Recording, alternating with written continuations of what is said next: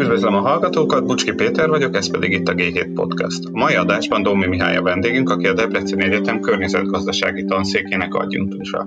Kutatási területe az anyagfelhasználás. Kevés szó esik erről a fontos témáról manapság, hiszen a környezet eh, kapcsán mindig a, a klíma, a széndiokszid kibocsátásról beszélünk, de igazából változik a nyersanyag felhasználásunk is, és ennek is elég sok hatása van, és nem csak a klímára. Mert azt tudjuk, hogy szénből már kevesebbet fogyasztunk, talán az olaj felhasználás csúcsán is túl vagyunk, de fából, acélból, műanyagból, esetleg kerámiákból, vagy hát egyszerűen csak élelmiszerből mennyit fogyasztunk, és mennyire vagyunk egyáltalán hatékonyabbak, ezek olyan nagyon érdekes kérdések, amire remélem, hogy Dobbi Mihály sok mindenben tud választ adni. Először talán az lenne a kérdésem, hogy ez az anyagfelhasználás, ez, ez miről szól, mert ez egy ilyen nagyon érdekes kérdésnek tűnik, hogy hát mennyi anyagot használunk, de hát ez ilyen kicsit megfoghatatlannak tűnik. Mit lehet egyáltalán mérni, mit lehet erről tudni?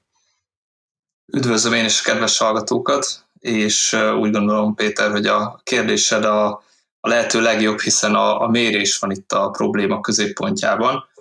Azt nagyon régóta tudjuk, hogy a, az ember és a környezet kapcsolata úgymond nem felhőtlen. Azt is tudjuk, hogy ebben a gazdasági tevékenységünk azért meghatározó szerepet játszik. A kérdés az az, hogy hogyan próbáljuk jellemezni ezt a kapcsolatot a gazdaságunk és a a környezet között.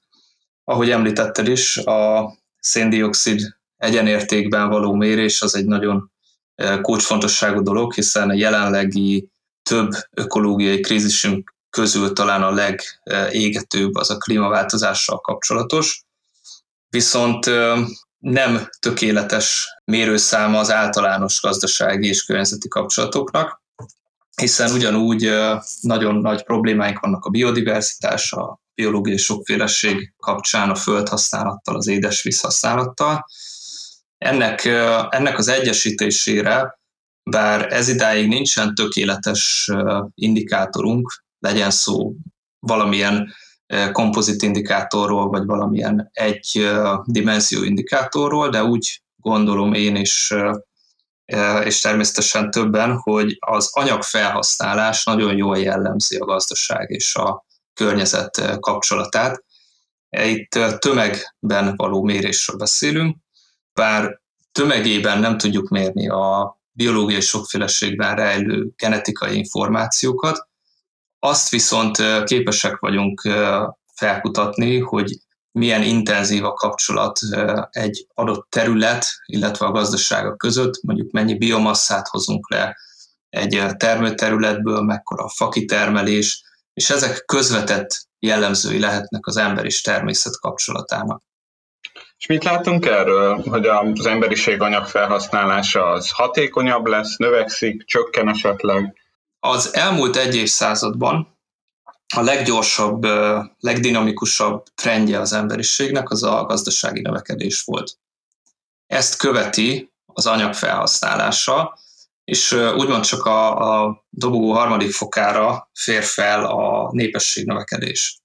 Ez mind azt jelenti, hogy az egyfőre jutó jövedelem, az egyfőre jutó GDP növekedése meghaladja az anyagfelhasználást, tehát a természetből való erőforrás kitermelés növekedését, ami viszont továbbra is egyfőre vetítve egyre intenzívebbé válik.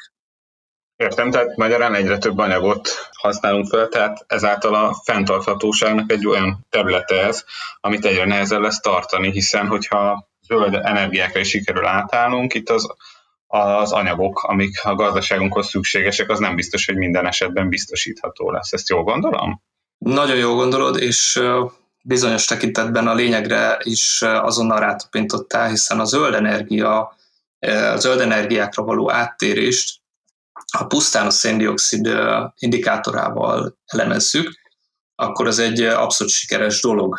Talán értesülhetett róla mindenki, hogy már a, megújuló energiaforrások minden tekintetben, teljes életciklusukban olcsóbban üzemelnek, mint a foszilis energiahordozók látjuk magunk körül az átállás minden jelét, az elektromobilitást, a napelemeket és így tovább.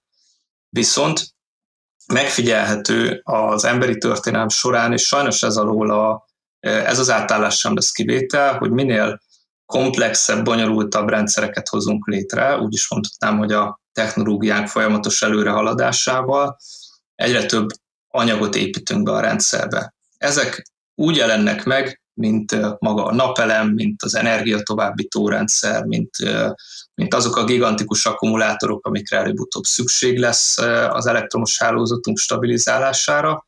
Tehát, hogyha az anyagi változásokat nézzük, a fizikai dimenziót, akkor bizony ez, a, ez az átállás ez egyáltalán nem felhűtlen. Egyre több anyagot fog igényelni várhatóan a jövőben is. Én az elektromos autók kapcsán, amikor ezeknek a környezeti hatásait az életciklus alatt próbálják modellezni, azt látom, hogy a széndiokszid egyenértéket elég könnyű összehasonlítani mondjuk a benzines autókéval. Viszont nagyon nehézség, amikor ugye azt kellene, hogy a környezeti hatások, ugye pont amire itt szóba esett, hogy az ivóvízre milyen hatása van, mennyi toxikus anyag, nehéz fém kerül a környezetbe, és hát ugye azért ezeket elég nehéz úgy mérni, hogy ugye egy tonna toxikus anyag, meg egy liter víz szennyezése az hogyan vethető össze a széndiokszid megtakarítással. Tehát ezekre van valami jó módszer, mert ugye említetted, hogy azt lehet tudni, hogy mennyi tonna anyagot használunk, de hát ezeknek a környezeti hatása nagyon vegyes tud lenni, mert ha fát használunk, akkor ugye azt tudjuk, hogy annak tulajdonképpen azt el tudjuk égetni a végén, vagy elkorhat, vagy azt lehet hasznosítani, és ennek van egy hatása arra, hogyha túl sokat vágunk ki, akkor az erdők területe csökken, és akkor a biodiverzitás csökken, de hogy egyáltalán ezt a rendkívül sokféle hatást, ezt, ezt lehet valahogy egységesen nézni. Azt gondolom, hogy a, az ember és természet kapcsolata mindig elképesztően komplex lesz. Az, amiket említettél, ezek például a toxicitás, hogyha minden anyagot egy egységben, egy tömegegységben agregálunk, mint ahogy egyébként a GDP teszi azt a pénz terén is. Ezek a hatások eltörpülnek, ezért ezekre külön fókuszálni kell. Viszont a tudomány nem áll meg, és azon a területen, ahol én is kutatok, elképesztő gyors a fejlődés. Jelenleg olyan több kutatócsoport is dolgozik azon, hogy ezeket a toxicitás, helyi konfliktusok, helyi társadalmi konfliktusok, például a bányászattal abszolút időszerű. A ritka földfél meg bányászata néhány országra e, fejt ki elképesztően nagy nyomást, illetve ugyanígy az életciklusuk végén, amikor majd, ezt még most nem látjuk, de amikor majd a szétszerelés, ártalmatlanítás, újra felhasználás, az elektronikai hulladékok például tudjuk, hogy e, egész városok e, specifikálódtak arra Afrikában, hogy nagyon sokszor gyerekmunka árán nyerjék ki a még használható anyagokat. Szóval ezeket a típusú problémákat, amik, amik tömegben annyira nem tűnnek jelentősnek, viszont az életünket nagyon megnehezítik, egyesek életét nagyon megnehezítik majd a jövőben, ezeket is tudjuk integrálni. A te, az én, akármelyikünk fogyasztási aktivitásába. Ezeknek megvan a módja, ezeket a helyi konfliktusokat hozzá lehet kötni ahhoz, hogy konkrétan hova kerül majd az az anyag, amit abban a e, fejlődő országban bányásznak ki.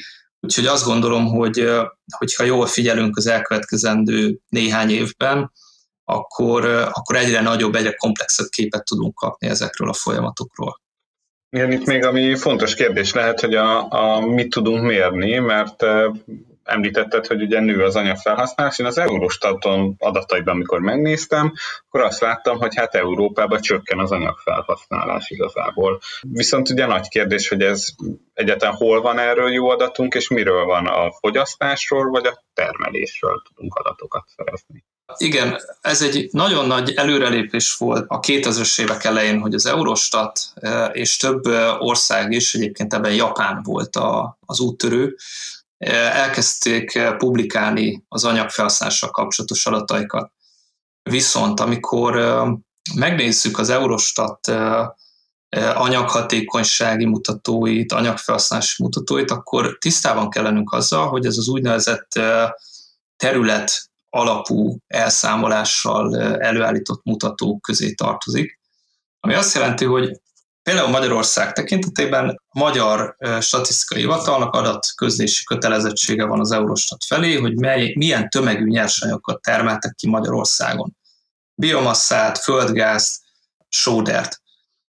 Emellett követik a nemzetközi kereskedelmet. És a lényeg az itt van, hogy a nemzetközi kereskedelem követése az anyagi dimenzióban az a végtermék tömegében történik. Magyarul, hogyha egy elektronikai eszköz mondjuk valahol Dél-Kelet-Ázsiából elindul egy hajón Magyarország felé, akkor az, a, az összesen két kiló kerül bele a Magyarország ki anyagfelhasználásba. Holott annak érdekében, hogy ezt az elektronikai eszközt előállítsák valahol, a bányászatban, a szállításban, a kohászatban, a nemesfényfeldolgozásban rengeteg foszilis tüzelőanyag, rengeteg használhatatlan, járulékos ásvány került kitermelésre, és igazából hulladék vált belőlük, légköri kibocsátás vagy, vagy depónia irányába. Úgyhogy a, ahhoz, hogy egy társadalom fogyasztásának az anyagi dimenzióját megvizsgálhassuk, sokkal célszerűbb az úgynevezett lábnyom jellegű mutatókat vizsgálni. Ezt megtetjük az anyag esetében, de számíthatunk karbonlábnyomot, földlábnyomot, sőt akár vízlábnyomot is, hogyha szeretnénk. Ennek az a logikája, hogy a végtermékben megtestesülő, az ő ellátási láncában a teljes, teljesen legaljától kezdve a végtermék eljutásáig, fogyasztóhoz történő eljutásáig összeadja azokat az anyagokat, amiket felhasznált valamelyik ország társadalma annak érdekében, hogy el tudja adni ezt a terméket. És amikor ezt az anyaglábnyomot követjük, akkor bizony már látszik, hogy a fejlett országok, amik közé Magyarország is tartozik, legtöbbjében növekvő az anyaglábnyom, csak ezt áttettük a határokon kívülre. Hát igen, mondjuk itt fölmerül az, hogy ugye a termékekről honnan lehet tudni, eh, hogy milyen anyagok vannak benne, pont amikor ugye egyre globálisabbá válnak a, az ellátási láncok, és nem csak az van, hogy eh, sok ország érintett ebbe, és mondjuk egy, ha ugye ez ami közismert példa, hogy egy elektromos autóhoz mondjuk, hogyha a lítiumot kibányásszák Dél-Amerikába, elviszik egy részre az akkumulátorgyártását Japánba, onnan Kínába, onnan elviszik a Európába, és végül Amerikába adják el ezt az autót, akkor ugye egyrészt ugye nagyon sok a, a közlekedésnek is a hatása, vagy az áruszállításnak, másrészt ugye azt is, hogy ezeket elég nehéz követni. Egyrészt, hogy sok ország érintett, másrészt ugye, hogy itt jön be az is a képbe, hogy a globális kereskedelemnek egyre nagyobb része multinacionális vállalatok leányvállalatai közötti kereskedelem, amikre egyre kisebb a rálátása az adott országoknak és a statisztikai hivataloknak is. Ezek jelentenek érdemi kihívást ezeknél a számításoknál? Röviden azt kellene válaszolnom, hogy, hogy nem, legalábbis, hogy statisztikai hivatáron belül nem.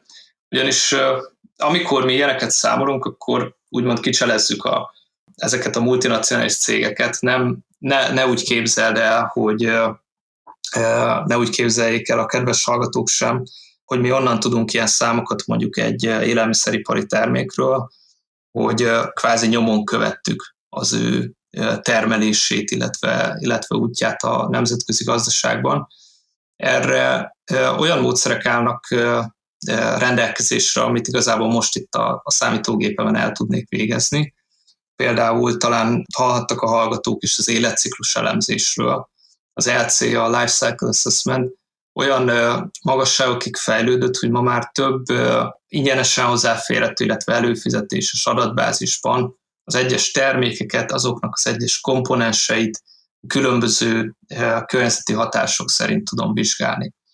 A másik lehetőség, amivel, amivel ezeket a lábnyom jellegű mutatókat kiszámolják, az pedig igazából egy klasszikus közgazdasági ökonometriai eszközből származik, ami magyarul úgy neveznek, hogy az ágazati kapcsolatok mérlege, ez angolul a Input-Output Tables névre hallgat, és ez egy olyan irgalmatlan méretű adatbázis, amiben az összes országban kitermelt nyersanyagok megfigyelhetők, és különböző matrix műveletek útján ezt a kumulatív anyagfelhasználás vagy karbonfelhasználás hozzá tudjuk rendelni egy adott ország végső felhasználási mutatóihoz.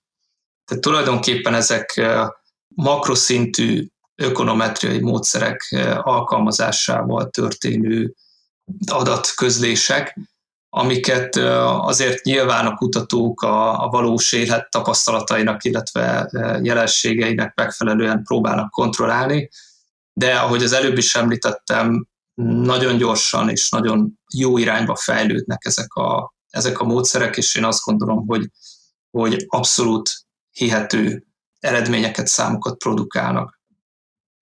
Hát igen, gondolom azért ez azért érdekes dolog, mert a bányászatban mondjuk pont Afrikában nagyon sok esetben ugye problémát okoz az adatközlés megbízhatósága, mert sok multinacionális cég ezt használja az adók elkerülésére és a nemzetközi kereskedelmek kijátszására. Úgyhogy gondolom azért ez is egy olyan terület, amin, amin lehet dolgozni, hogy, hogy honnan megbízhatók az adatok egyáltalán mondjuk a nyersanyagok kibányászatával kapcsolatban.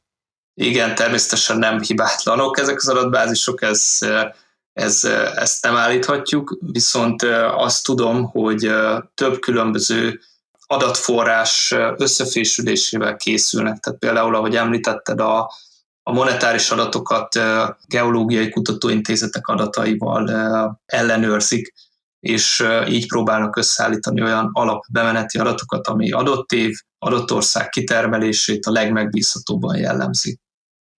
Értem. Tehát akkor a bányászatról nagyon jó adataink vannak, ami még nagyon jelentős anyagfelhasználásra bír, az talán még a mezőgazdaság lehet, amiről aztán tényleg nagyon kevés ilyen megközelítésbeli témát lehet hallani. Hogyan tudja az emberiség ellátni magát élelmiszerrel, és ennek milyen hatása van az anyagfelhasználásunkra? Az emberiség anyagfelhasználásának körülbelül a fele az az, az emberek által használt infrastruktúra felépítését szolgálja minden évben. Tehát meglepő módon a felhasznált anyagunk nem az, nem az energia ellátás és nem is az élelmezés szolgálja. A második legnagyobb anyag használó fogyasztási kategória úgymond az élelmiszer.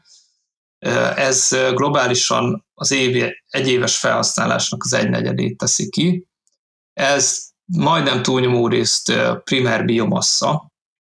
Azért mérjük ezt a bemeneti oldalon, mert ez a biomassa ez valószínűleg az emberiség nélkül is ugyanúgy megnőne, vagy még nagyobb mértékben nőne. Tehát tulajdonképpen ezt vehetjük természeti adottságnak. És ennek, a, ennek az átalakítása során, mire ez a körülbelül 25 gigatonnányi biomassa eljut a több mint 7,5 milliárd állampolgárhoz egy éven belül, elveszti ennek az anyagmennyiségnek több mint, az, a, több mint a 9 tized részét. Tehát meglepően kevés tömegét használjuk fel az egy évben keletkező biomasszának.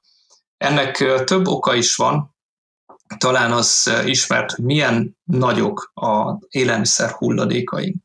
Minden szinten, a termelésben, a logisztikai láncokban talán ott a legkevésbé, de sajnos a fogyasztó asztalán is.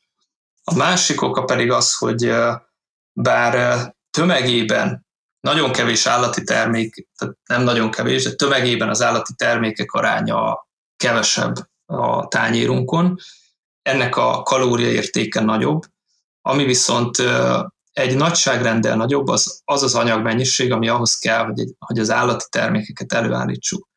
Pusztán logikailag végig gondolva mi történik, amikor növényi terméket fogyasztunk, akkor az egy szezonban megtermelődő növényi biomasszát szépen elfogyasztjuk. Amikor állati terméket fogyasztunk, akkor az állat teljes élete során megevett takarmányt is fogyasztjuk el vele tulajdonképpen, ami ahhoz kellett, hogy ő megnövelje a testét, hogy fenntartsa az életfunkcióit.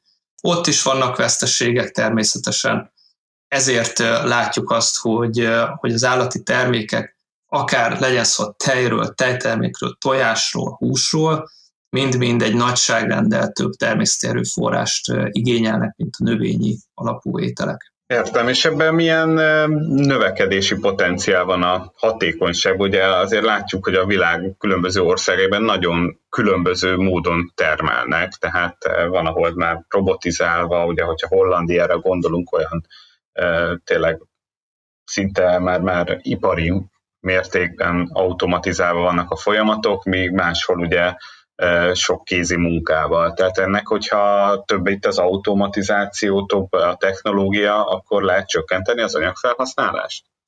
Sajnos itt nem, használhatok, nem, nem szolgálhatok jó hírekkel.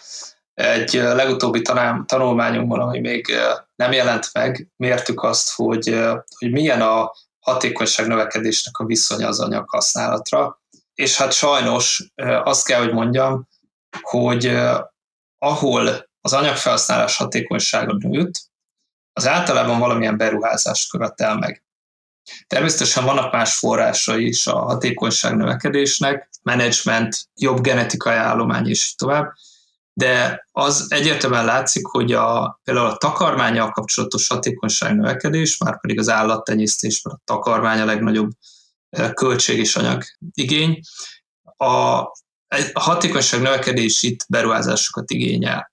És azt látjuk globálisan, regionálisan és országszinten is nagyon szépen megjelenik, hogy ezek a beruházások által keltett többlet anyagigény, az gyakorlatilag elviszi azt a hatékonyság növekedési hozadékát a dolognak, ami azt okozza, hogy kevesebb biomasszával, kevesebb energiával kell előállítanunk ugyanazt a terméket. Ez a jövőben, tehát úgy tűnik, hogy stratégiailag nem követhető cél. Itt én azt gondolom ezek alapján, az eredmények alapján, hogy egyértelműen a hulladékok csökkentésére, illetve az étrend megváltoztatására kellene törekedni.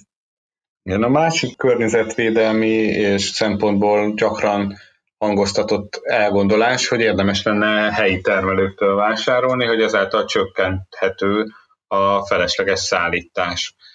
Ezzel kapcsolatban mit lehet tudni, hogy összességében, hogyha nézzük, akkor érdemes helyi termelőktől vásárolni, vagy ennek nincs túl jelentős hatása?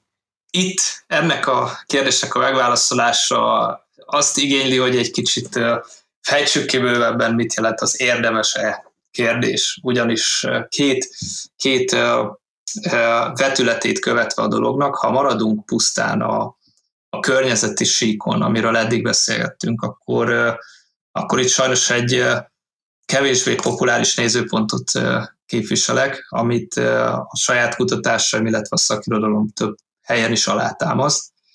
Egy érdekes paradoxon van jelen a, az élelmiszer kereskedelemben, ugyanis, hogyha megnézem egy élelmiszertermék, legyen az egy zöldség, egy állati termék, vagy bárminek az anyag felhasználását, a karbonlábnyomát, bármiét, egymás mellé állítok két egy hazait, illetve egy külföldi terméket, akkor nyilván a külföldiben lesz egy olyan rész, ami a szállításának köszönhető. Viszont, hogyha összehasonlítom az élelmiszereket az összes többi anyagigény, illetve energiaigény karbonlábnyom tekintetében, akkor nagyon sokszor látszik, továbbá összeadódik az a hatás, hogy általában az élelmiszer termékek azokról a helyekről kerülnek be a globális kereskedelembe, ahol azokat alacsonyabb anyagigényel, energiaigényel tudják előállítani. Tehát egyszerre igaz az az állítás, hogy igen, a nemzetközi kereskedelemnek van egy saját maga által keltett környezeti hatása. De ez egyszerre igaz azzal az állítással, hogy viszont a nemzetközi kereskedelem hozzájárul ahhoz, hogy a hatékonyabban elkészített élelmiszertermékeket eljutassuk a fogyasztóhoz. És a legutóbbi vizsgálatunkban azt mutattuk ki, hogy a nemzetközi kereskedelemnek ez a hatása az elmúlt húsz évben valójában csökkentette az élelmiszer fogyasztás környezeti hatásait, erőforrás felhasználását. A hatékonyság növekedése az változó módon, hol csökkentette, hol növelte, ami egyértelműen húzza felfel a, az erőforrás használatot, az a, az a népességnövekedés és a fogyasztási szerkezet átalakulása.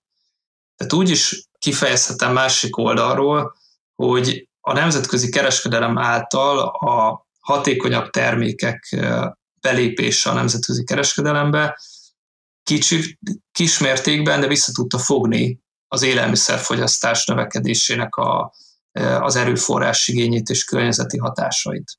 Hogyha másik oldalról nézem, azt, hogy érdemes a magyar termékeket vásárolni, természetesen, ha kibővítem ezt a környezeti nézőpontot, társadalmi, gazdasági megfontolásokkal, ha valakinek az a prioritás, hogy, hogy a magyar kistermelő életképessége javuljon a piacon, hogy versenyképesebbek legyenek, akkor, akkor emiatt érdemes a magyar termékeket vásárolni. Viszont akkor ez a, ez a tudatos döntés, ez nem azért születik meg, illetve ne azért szülessen meg, mert valaki a környezetét szeretne védeni, hiszen ezzel nagyon sok esetben pont az ellentét történik. És egyébként Magyarország hogyan áll nemzetközi összehasonlításban a, a környezeti lábnyomával az anyagfelhasználásnak? Ugye, hogyha arra gondolunk, itt a rendszerváltás után rengeteg nehézipari üzembe zárt, gyakorlatilag a teljes magyar bányászat megszűnt. Ennek ugye az a látványos hatása, hogy mi most akkor kevesebb anyagot használunk, vagy hát termelünk, de ugye akkor többet importálunk. És erről mit lehet tudni, hogy most mi Magyarországon milyen irányba megyünk? Magyarország nagyon, nagyon intenzíven vesz részt a nemzetközi kereskedelemben. Ez látszik a, a külkereskedelmi gazdasági mutatóinkon is, illetve látszik az anyag forgalmán is, úgymond. Az elmúlt két évtizedben Magyarország anyaglábnyoma, tehát a fogyasztással indukált összes anyag felhasználás lassan, de folyamatosan és biztosan növekedett. Természetesen a válságidőszakok itt is, mint ahogy a fogyasztást ezt visszavetik, de a trend az egyértelmű növekedés. Ennek a Magyarországon a legnagyobb komponense talán a világnál is világszintű összehasonlításban is átlagon felüli a különböző ásványi anyagok felhasználása, ugyanis az elmúlt két-három évtizedben Magyarország egy olyan, olyan pályán mozgott, ahol a, a beruházások egyik legfontosabb célja az infrastruktúra felzárkóztatása volt. Az élelmiszerfogyasztásunk terén egy átlagos anyag használatot képviselünk, talán az állati termékek átlagosnál, illetve egészségügyi ajánlásoknál magasabb értéke képvisel némi potenciált. Az energiahálózatunk pedig úgy gondolom, hogy a jövőben ugyanazt, a, ugyanazt az átállást fogja mutatni, mint, ahol, mint ami, ami globálisan is megfigyelhető. Egyébként itt a fogyasztásban ugye az, tudjuk, hogy az országok között nagy különbség van, de hát az országokon belül is a tehetősebbek és a kevésbé tehetősek között is nagy különbségek vannak. Hogyha ezt ilyen egyén szinten szeretnénk nézni, akkor ebben mit lehet látni, hogy mondjuk aki, akinek nagyobb a fogyasztása, az, az arányosan többet, vagy, vagy arányosan kevesebbet terheli a környezetét, gondolok itt arra, hogy, hogy, hogy ez mennyire lesz anyagintenzív az a fogyasztás, ami, ami megjelenik a, a gazdagodással. Ez egy nagyon érdekes jelenség, és itt is több különböző interpretációja figyelhető meg a, a jelenségnek. Én a, a nemzetközi szakirodalomban, illetve a közösségi médiában, nemzetközi szinten is azt látom, hogy, hogy van egy elképesztő elégedetlenség a növekedő egyenlőtlenségek miatt. Az elmúlt évtizedekben a jövedelmi és vagyoni egyenlőtlenségek növekedő tendenciát mutatnak. Ez Magyarországon is így van. És ennek a környezeti hatásait általában az emberek néhány elitbe tartozó egyén, illetve kis csoport kiugró fogyasztásával szokták jellemezni. Ami megtestesül nyilván luxusutazásokban, hatalmas ingatlanokban, sok autóban, autógyűjteményben és itt tovább.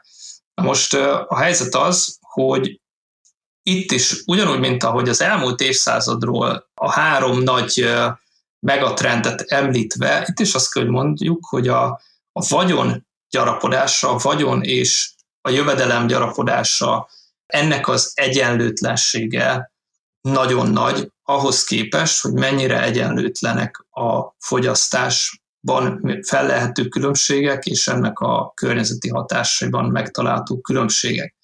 Tehát egyrészt, amikor megmutatom azt, hogy egy celeb, egy politikus, vagy egy, vagy egy nagy tőketulajdonos, mondjuk Jeff Bezos milyen, milyen vagyonnal rendelkezik, akkor az, az ő vagyona az annyira sokszorosa az átlagember vagyonához képest, hogy az ő által a birtokolt javak, az ő által fogyasztott termékek és szolgáltatások már nem ilyen nagy arányban haladják meg egy átlagember javait, termékeit és szolgáltatásait.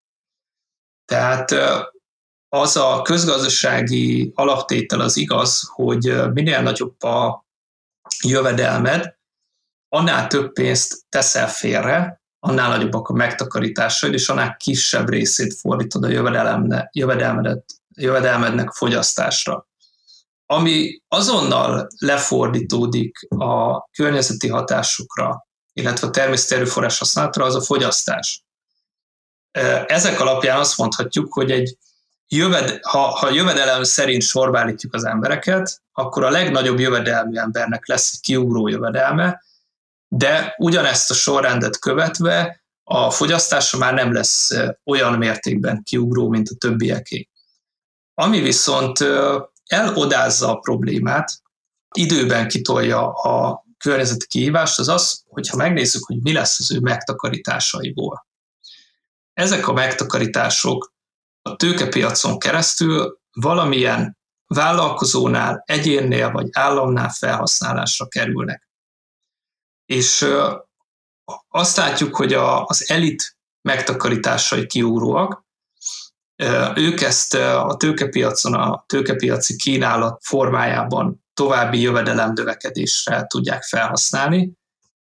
Piketty óta tudjuk, hogy ez a, ez a fő forrása a jövedelem egyenlőtlenségek kialakulásának, illetve további növekedésének. Úgy is mondhatjuk, hogy emiatt a nagy megtakarítási tömeg miatt, és ennek a tőkejövedelmi miatt egy, egy spirálba került tulajdonképpen az emberi civilizáció.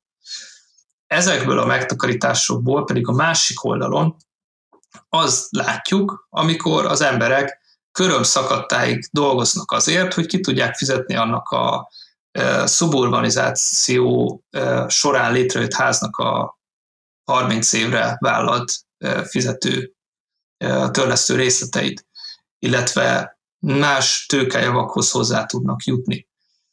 Ez alapján tehát még azt is kimutathatjuk, hogy a, a tőke fizikai formái, a lakások, a termelőeszközök, az infrastruktúra, amit az állam épít nekünk, ezek, ezeket nevezzük úgy, hogy anyagállományok. Ezeknek a megosztása a társadalomban sokkal-sokkal egyenletesebb, mint a monetáris vagyoné.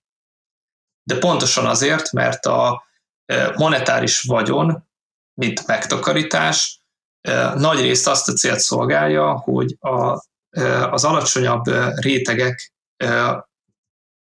tőke kiadásait finanszírozza. Úgyhogy monetáris, illetve fizikai síkon is nyomon követhető az, hogy az egyenlőtlenségek egyre kritikusabbak lesznek a jövőben sajnos. Azért sok dologra, amit említettél, egész jó megoldásunk vannak, vagy látjuk, hogy hogyan lehetne ezt az anyagfelhasználást csökkenteni. Ami még nekem megütötte itt a fülemet, ugye, hogy a, a, az infrastruktúra fejlesztés milyen óriási anyagfelhasználással jár, gondolom itt a beton, cement, vas termelés, is kell ehhez, és hogy ebben nem látszik valami olyan innováció, olyan lehetőség, hogy csökkentsük ezt a típusú anyagfelhasználást, ami egyébként ugye a, főleg a cementen keresztül a széndiokszid kibocsátásra is nagy hatással van, tehát hogy nem látszik az, hogy hogyan lehetne esetleg kevesebb infrastruktúrával, kisebb beruházásokkal is kielégíteni az embereknek az infrastruktúra igényét? Nagyon jó lenne, ha, ha ez lehetséges lenne itt is két, két úton válaszolnám meg a kérdésedet. Az egyik rövidebb az, hogy de nagyon jelentős kutatásfejlesztések vannak a, egyrészt az építőanyagok újrahasznosításában, a kevesebb cement használatban, az acél újrahasznosításának már, már elég nagy magasságait értük el, de még mindig rengeteg potenciál van benne.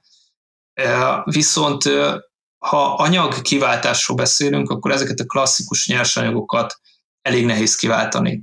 Nagyon komoly kutatások vannak, például a, a fából való építkezésnek már 20 szint feletti pilot projektjei is állnak, de, de, de akkora a feladat, és akkora építési aktivitás kellene kiváltani ezekkel az anyagokkal, hogy, hogy ez, ez szerintem ez a lehetetlen küldetés. A másik válasz az, az inkább politikai gazdaságtan, mert szerintem nem csak Magyarországon, természetesen, bár lehet, hogy Magyarországon ez különösen játszik, de a beruházások és annak a, a látványosabb elemei, azok, azoknál azért össze, összeér sok gazdasági szereplő és a politikusok kívánsága. Tehát azt gondolom, én, én szoktam hangoztatni konferenciákon, illetve egyszer-kétszer volt szerencsém magasabb helyeken is, hogy, hogy, hogy ez, a, ez az építési aktivitás, ez, ez problémás környezetileg, nem igazán talál ez visszhangra, de azt gondolom, hogy Magyarország ebben nem kivétel. A, az építéssel és az infrastruktúrával kapcsolatban azt kell látnunk, hogy, hogy azok a, az épületek, vonalas infrastruktúrák, illetve akár kisebb egységei, mint, a, mint az IT eszközök, tulajdonképpen ezek határozzák meg a, társadalom fogyasztását. Mert minden, amit elfogyasztunk, szolgáltatás vagy termék, tehát a folyófogyasztásról beszélek, az mind ezeknek az infrastruktúráknak a keretein belül történik. Csak kezdjünk el példákat sorolni, ugye, hogyha közlekedünk, ahhoz kellenek utak. Szeretnénk minél többet közlekedni, minél több helyre, ahhoz minél több út kell. Minél gyorsabban szeretnénk eljutni, minél több autópályára van szükség. Közben azt látom, hogy hogy zsúfoltá váltak a belvárosok, ezért szeretnék kint lakni. Ugye most a Covid-nál azt látjuk, hogy, hogy nagyon megemelkedett a kereslet a kertségi ingatlanok iránt.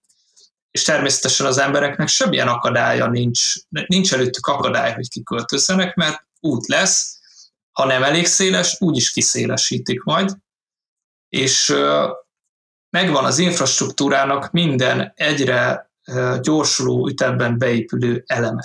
Ugyanilyen fogyasztási tér például, ahova most kevésbé mehetünk, de feltételezem, hogy mindenki várja, hogy majd mehessünk, mondjuk gondoljunk egy étteremre.